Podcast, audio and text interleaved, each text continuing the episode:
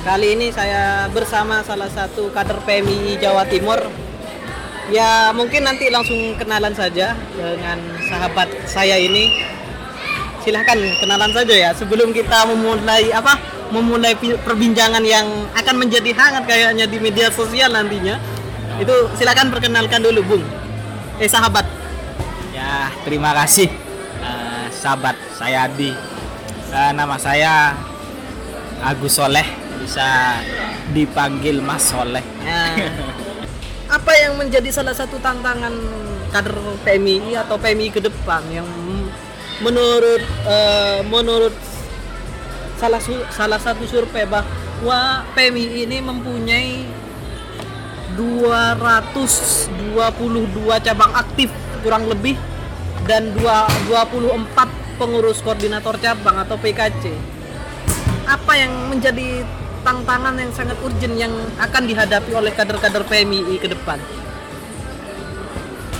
Uh, baik, uh, yang pertama saya ingin uh, menyampaikan bahwasanya hadirnya pergerakan mahasiswa Islam Indonesia di bangsa ini yaitu untuk bertarung ide dan bertarung gagasan yang mana muaranya itu disandarkan kepada nilai-nilai keislaman dan nilai-nilai kebangsaan. Itu eh, yang pertama. Hadirnya PMI untuk menjawab tantangan global, tantangan yang multidimensional. Baik secara keorganisasian maupun eh, agama dan bangsa. Begitu mungkin. Oh, ya. Ini menjadi salah satu tantangan yang sangat besar bagi kita untuk apa untuk ke depannya itu apa yang harus kita persiapkan untuk kader PMI ke depan yang lebih baik seperti itu? Karena memang eh, PMI ini eh, kental dengan Nahdlatul Ulama yang menyebarkan eh, Islam itu yang ramah bukan marah. Itu baik menyasar di masjid-masjid kampus sehingga ini menjadi peranan aktif dari pergerakan mahasiswa Islam Indonesia untuk menjadi lebih aktif seperti itu apa yang harus kita lakukan ke depan agar ini sasarannya itu tepat? Ya, uh, yang pertama uh, untuk uh, berbicara tentang tantangan, saya uh, sebelum menjawab apa yang harus uh, kita lakukan, gerakan apa yang harus kita lakukan, uh, yang pertama uh, tantangan kita dari uh, keorganisasian itu saya ingin coba berangkat dari beberapa tulisan-tulisan atau eh, gagasan-gagasan uh, kritis ya yang coba dilempar oleh uh, banyak portal media generasi milenial uh, bahwasanya uh, organisasi ekstra atau PMI itu sudah jumut begitu uh, sudah uh, kehilangan arah di masa kekinian kita. Yang pertama dari segi pakaian gitu kan, yang sangat formalistis. Kenapa kok bisa, dan lain sebagainya. Kok bisa sangat formalistis? Ini kan menjadi uh, permasalahan kecil namun ke depan ini akan menjadi sangat apa ya? Sangat besar. Kenapa seperti itu? Ya, uh, memang uh, kita sadari harus uh, ada pembenahan dalam tubuh organisasi kita agar tidak ditinggalkan oleh rakyat gitu kan? Dan juga tidak ditinggalkan oleh kadernya sendiri gitu. Tetapi eh, tidak menghilangkan eh, nilai-nilai kritis yang eh, sudah diinternalisasi eh, dalam tubuh organisasi kita. Seperti eh, sekolah-sekolah formal, non formal dan informal itu tetap eh, dimasifkan. Tetapi eh, secara eh, keorganisasian nampak di luar ya PMI harus membaur gitu kan. Harus Begitu. masyarakat seperti itu kan. Ya. Tapi eh, mungkin dengan kegiatan beberapa kegiatan ini akan menyentuh terhadap masyarakat baik sosialnya atau penyebaran agama di kampus-kampus atau di apa di masyarakat sekitar sehingga ini menimbulkan salah satu pengabdian yang sangat besar terhadap PMI itu sendiri. Apa mungkin seperti itu atau uh, ini sangat berbeda dengan apa yang kita perkirakan? Iya, uh, memang uh, tantangan hari ini eh, PMI berbicara tentang gerakan Islam di kampus memang eh, banyak menyasar kampus-kampus eh, non swasta gitu kan atau kampus-kampus negeri itu yang yang disasar oleh eh, gerakan eh, Islam ekstrim. Eh, ini yang sebenarnya menjadi eh, tantangan PMI karena PMI juga bernafaskan Islam. Sebenarnya yang menjadi permasalahan eh, terkait eh, gerakan ekstrim atau gerakan teror gitu kan atau Islam teror Iya. katakanlah. Itu sebenarnya eh, pada dasarnya itu berbicara eh, tentang penafsiran mereka melakukan membunuh diri dan lain sebagainya bilang kafir dan lain sebagainya itu mempunyai justice eh, dari nas Al-Quran katakanlah Nah, i- mempunyai dalil-dalil yang eh, memperkuat mereka untuk merekrut kader-kadernya kan seperti Ya, itu. eh, betul. Eh, mereka mempunyai justice eh, terhadap nas itu. I- ini yang menjadi permasalahan sebenarnya, yang menjadi problematika. Dan PMI bagiku eh, sudah bisa menjawab itu dengan beberapa eh, penerjemahan. Ini ma- permasalahannya penerjemahan. Ada hermeneutik gitu kan, ada eh, beberapa penerjemahan ala Nahdien sendiri. Karena eh, kelompok Nahdien mempunyai kerangka metodologi sendiri untuk melakukan penerjemahan terhadap nas itu juga berkembang juga determinis bahasanya itu. Bicara tentang penerjemahan. Ini yang sebenarnya yang menjadi permasalahan pokok gitu kan. Penerjemahan terhadap teks. Berarti ini menjadi salah satu permasalahan bangsa yang juga PMI ini harusnya has, seharusnya memang kewajiban kita itu harus mengambil peran.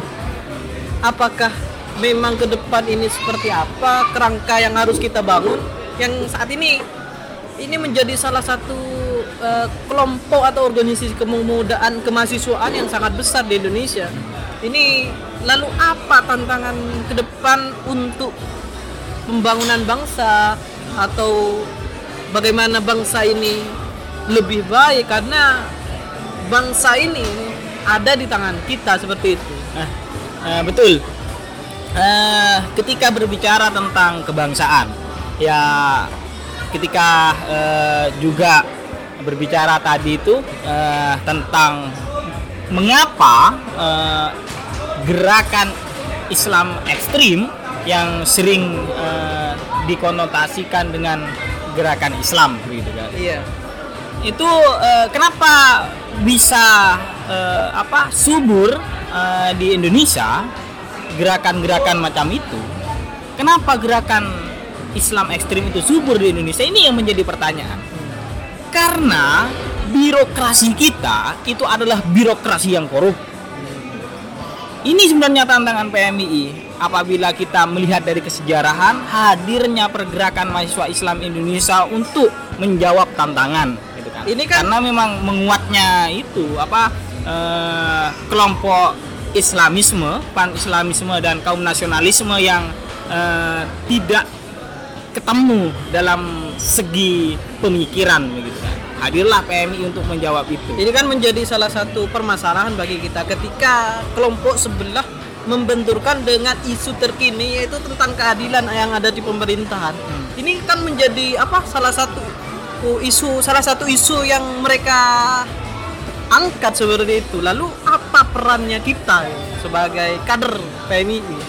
Ya, eh, untuk menjawab eh, kenapa gerakan ekstrim itu subur dan birokrasi itu korup, ya sangat rasional.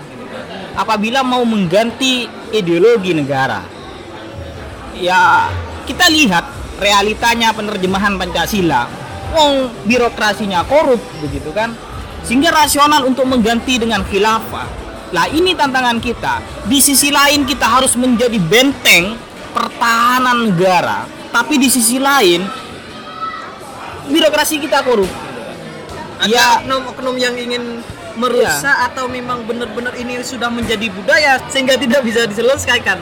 Apakah ini menjadi salah satu acuan terhadap PMI ke depan untuk memperbaiki hal tersebut? ya eh, PMI harus tetap eh, berfokus kepada eh, gerakan intelektual. Di gerakan intelektual eh, tetap melakukan kerja-kerja pemikiran atau kerja-kerja gerakan yang eh, semangatnya itu semangat ideologis, Bu. Ketika kita berbicara tentang ideologis itu harus idealis gitu kan, harus realistis dan harus dinamis gitu kan. Karena gerakan yang tidak ditopang oleh kekuatan ideologi, maka gerakan itu kan akan menjadi ambiar. Ya, harus betul-betul menelaah secara kritis dengan eh, paradigma yang kuat. Ya kita apa yang harus kita lakukan hari ini? Ya tetap melakukan eh, gerakan intelektual dan eh, melakukan gerakan-gerakan yang berpihak kepada rakyat. Kalau boleh eh, mengutip apa yang disampaikan Soekarno, jangan kau bilang cinta kepada negara apabila kau tidak cinta kepada rakyatnya. Nah, pada kondisinya eh, hari ini yang katanya sangat cinta kepada negara gitu kan saya Pancasila saya NKRI tapi menghilangkan rasa cinta itu kepada rakyat. Rakyat masih tetap merintih dan Berarti- perjuangan berarti tetap- menghilangkan esensi esensi ada apa yang ada di Pancasila dong esensi esensi itu dihilangkan.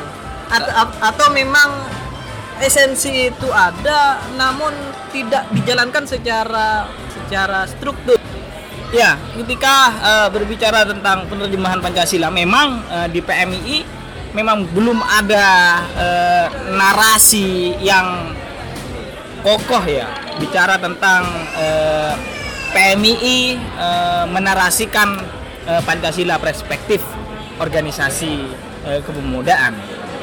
Ya ini yang seharusnya yang kita eh, bahas secara serius. Bagaimana eh, PMI melihat Pancasila yang sedang diokupasi oleh eh, elit dan eh, oligarki.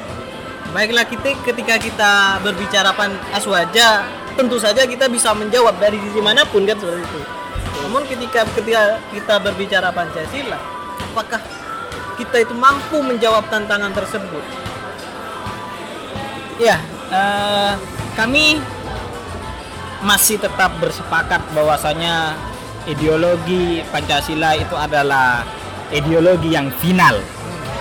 Betul. Eh, namun secara penerjemahan ini yang harus diperdebatkan oleh kaum muda.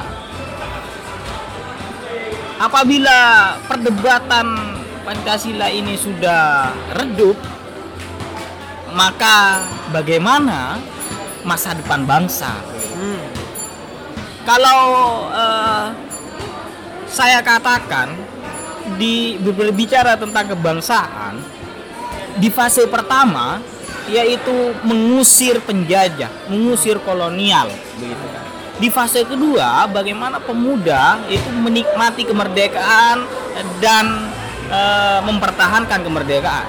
Lah, mempertahankan ideologi juga seperti itu ideologi. Nah, yang ketiga ini, Bung, yaitu eh, apa? Masa di mana masa fase kehancuran.